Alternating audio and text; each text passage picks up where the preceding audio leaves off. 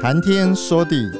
彼得潘陪您聊聊文化、历史和生活中的气象大小事，让我们知其然，也知其所以然。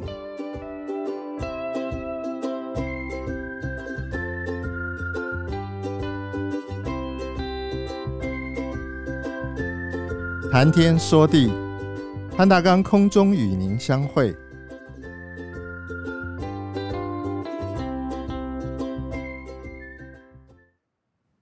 昨天星期一，相信台湾北部跟东北部的很多听众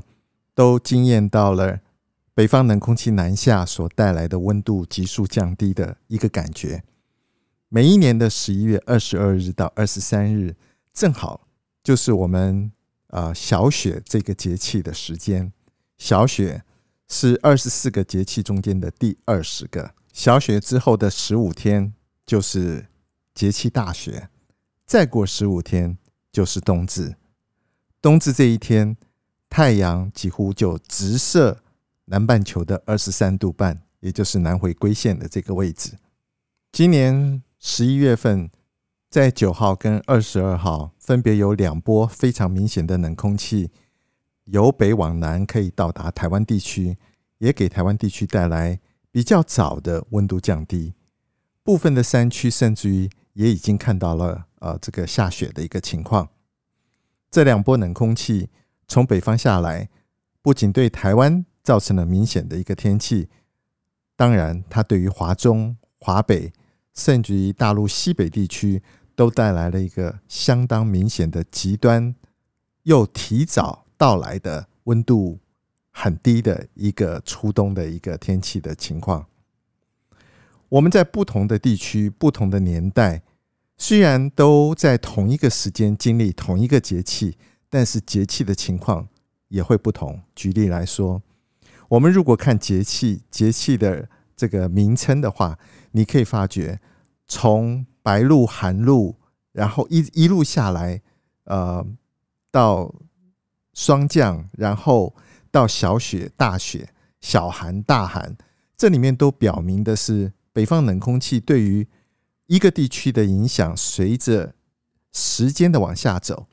它的影响的程度、温度逐渐是在递减的。但是因为不同的年代、不同的这个大气的环境的一个布置，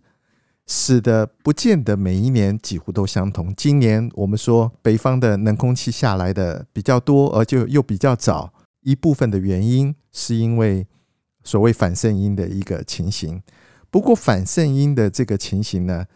不见得每一年都会有类似，甚至于同样反圣婴的年代里面呢，也不见得会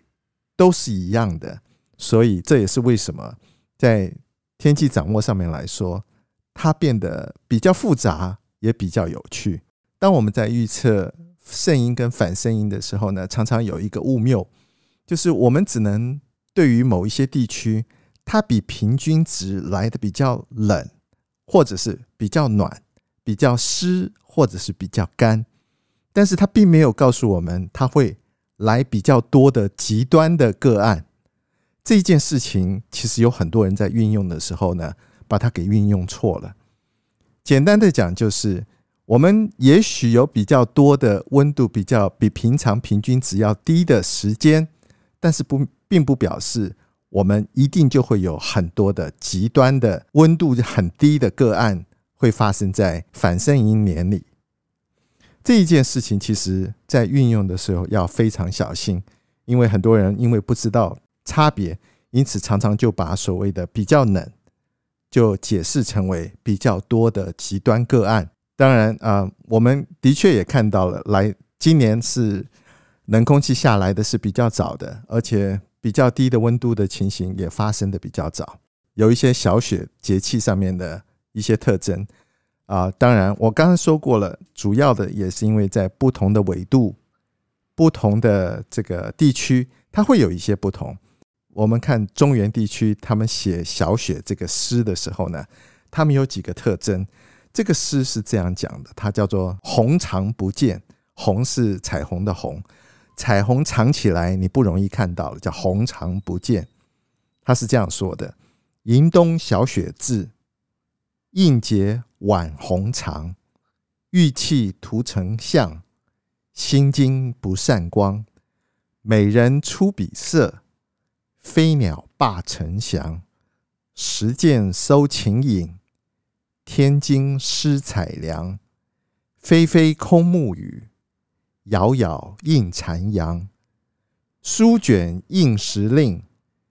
应知胜利场。这一首诗里面基本上藏了有三个特征。第一个叫做虹长不见。我们知道这个彩虹的发生有几个条件，第一个就是你要有很小的这个小水滴，然后而且呢要角度对，然后要有阳光，然后透过三棱镜的那个折射的那个效果，因此你就会投影出来一些彩虹的红跟泥的这个可能性。当你的位置如果是在华中地区的时候，第一个温度低到那个小水滴已经不太可能会出现了，你接下来可能的几乎就是出现下雪或者是结霜的一个情况所以看到彩虹的条件它会变得越来越少，因此就有说小雪过了之后你看到彩虹的机会会比较小。不过在台湾地区未必如此，在台湾地区因为我们的纬度明显的是在22度到25度之间，比起华中地区的纬度要难的很多，再加上我们这个地方多半即便是东北季风的时候呢，偶尔还是会下一些小雨，因此看到彩虹的机会仍然是多的。第二个呢，在这首诗里面讲到是飞鸟不现。为什么飞鸟不现呢？因为冬季了之后大部分的候鸟都开始往南飞，因此越到往东的这个节气的时候呢，你几乎天空中就看不到鸟类了，这是飞鸟不现。第三个是因为太阳角度都很低了，因此即便是天气很晴朗的时候呢，石涧里面所反射出来的这个山光月影呢就变得非常的 不清楚，因此他就讲说秦影收敛。所以我们说小雪有三个特征，在华中地区或华北地区它叫做虹长不见，飞鸟不现，秦影收敛，还蛮押韵的，我觉得还蛮有趣的。三件里面的晴天倒影变得不明显，所以他说它是收敛的。那当然黄昏的时候如果经常是这个阴雨霏霏，然后偶尔有太阳的话，也给人感觉到好像是一个弱弱的残阳一样。我们说过不同的地区在不同的年份里面，即便是同样的节气它可以很不同。举例来说，我们可以有的时候是比较暖的冬季，有的时候是比较冷的冬季。比较暖的冬季即便 名称叫做小雪，未必真的会下雪，只不过在描述温度降低的这个事实我们看两首其实不是跟节气有关，但是在描述降雪的这件事情。有一首李嘉佑所写的诗，他是这样写的，他说江上年年小雪迟。小雪迟换句话讲，原来它比原先预期要出现的雪的时间要来得晚了。江上年年小雪迟，年光独抱海流枝。寂寂山城风日暖，谢公含笑向南枝。另外有一首是在描述边塞的这个下雪的一个情况，北都小雪。边城小雪是年华，烟冷必休10万家。探使不来人半醉，将军毡帐着平沙。我为什么要选这两首诗呢？其实第一首诗明显的告诉你，小雪的这个时间在平常的时间该下了没下，显示出来它的天气的形态上面来说是比较偏暖的，不然的话早就应该要下了。那另外一个就是边塞的这些下雪的情形呢，常常一片白茫茫的这个景色会让这一些续手边塞的将士们更想家。当深秋进入初冬的时候呢，大概叶菜类的这个蔬菜也开始慢慢的变少了，冬天大概最多的就是白萝卜。我们在节气中间有一个这样的谚语，他是这样说的，他说冬吃萝卜夏吃姜，不用医生开药方。谈天说地播到第5集，有人问我为什么我要做 podcast， 我做 podcast 的目的跟初衷是什么。第2次世界大战结束之后到台湾经济起飞之前，在这一段时间出生的3、4、5、6年级生，在台湾的人口统计分布上相信已经占了相当的一个比例。但是我的感觉，怎么几乎都没有声音，是因为这一群人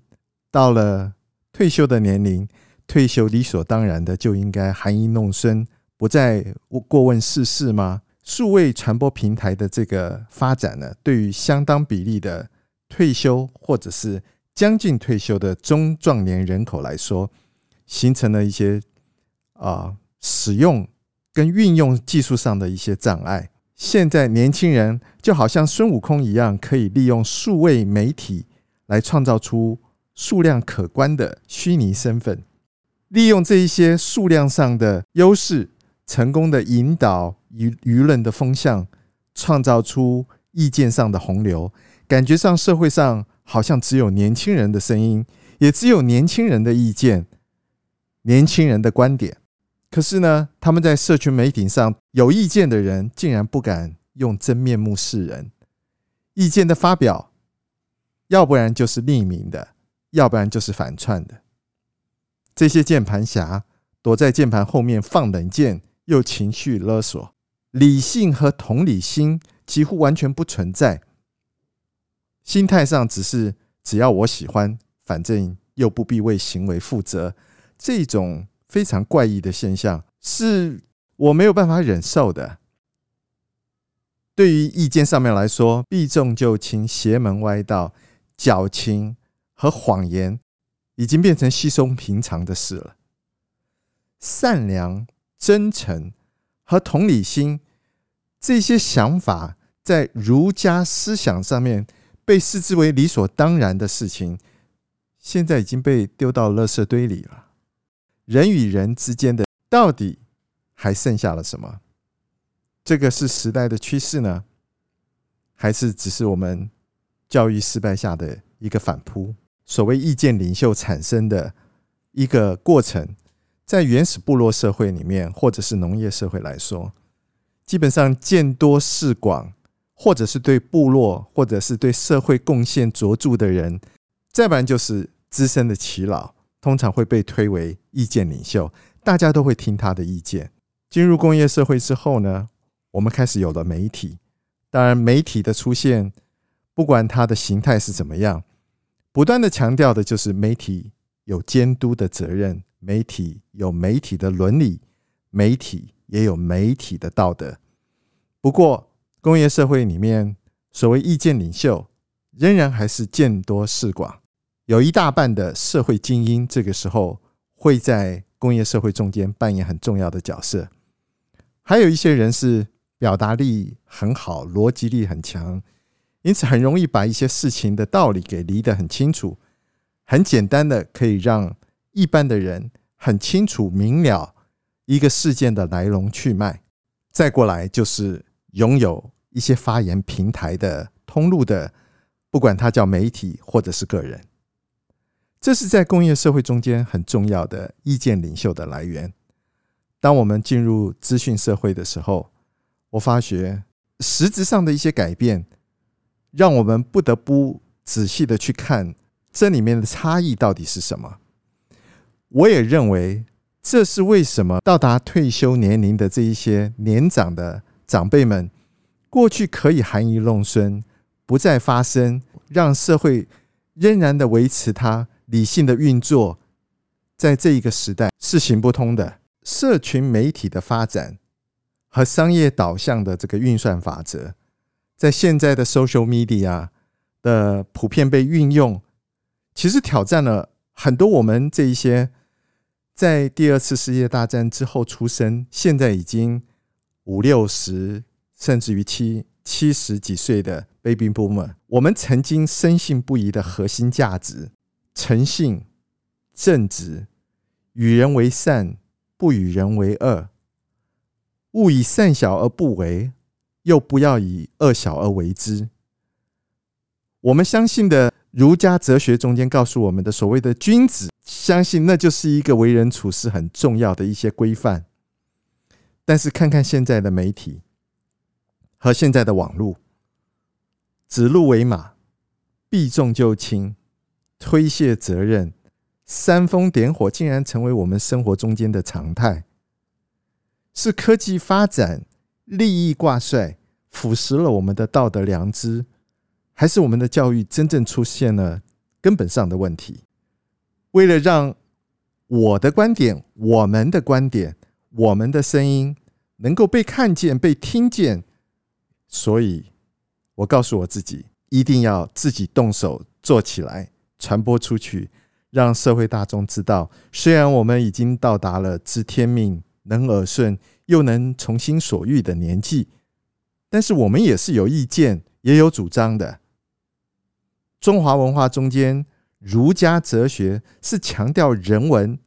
以及人本主义的。孟子不是说民为贵，社稷次之，君为轻吗？既然以人为本，以诚为用，因此社会上对于读书人跟知识分子总是有很高的期待。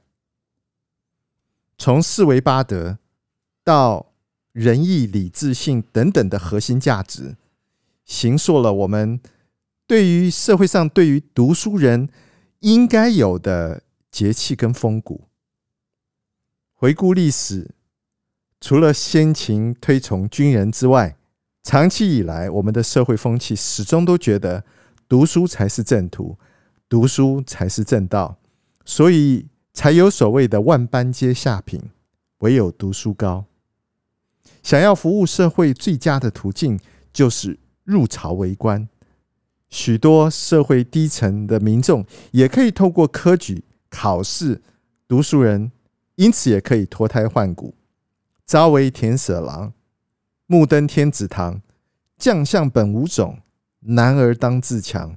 一旦科举及第，除了提升自己的社经地位，也可以运用公部门的资源，改善人民百姓的生活品质，所谓的人在宫门好修行。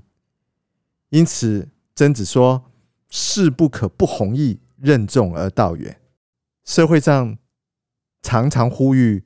要读书人、拥有资源的人，甚至于拥有权力的人，要为天地立心，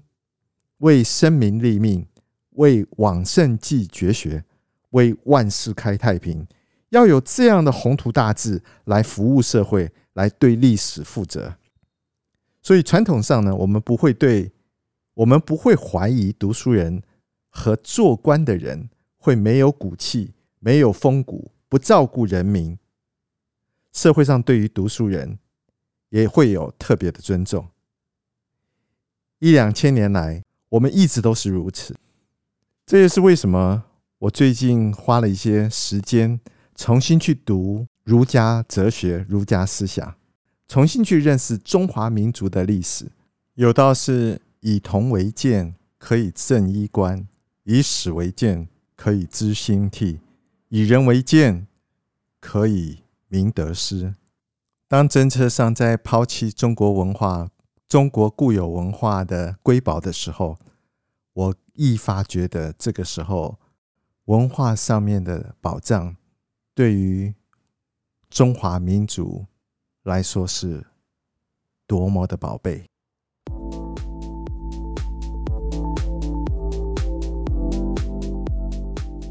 浩瀚苍穹，气象万千，月运而风，楚润而雨，见微知著。谈天说地，和您分享文化历史和生活中间的气象大小事，让天有不测风云不是借口，让天气不再是行动的阻力，而是生活的助力。想知道更多，我们下次再会。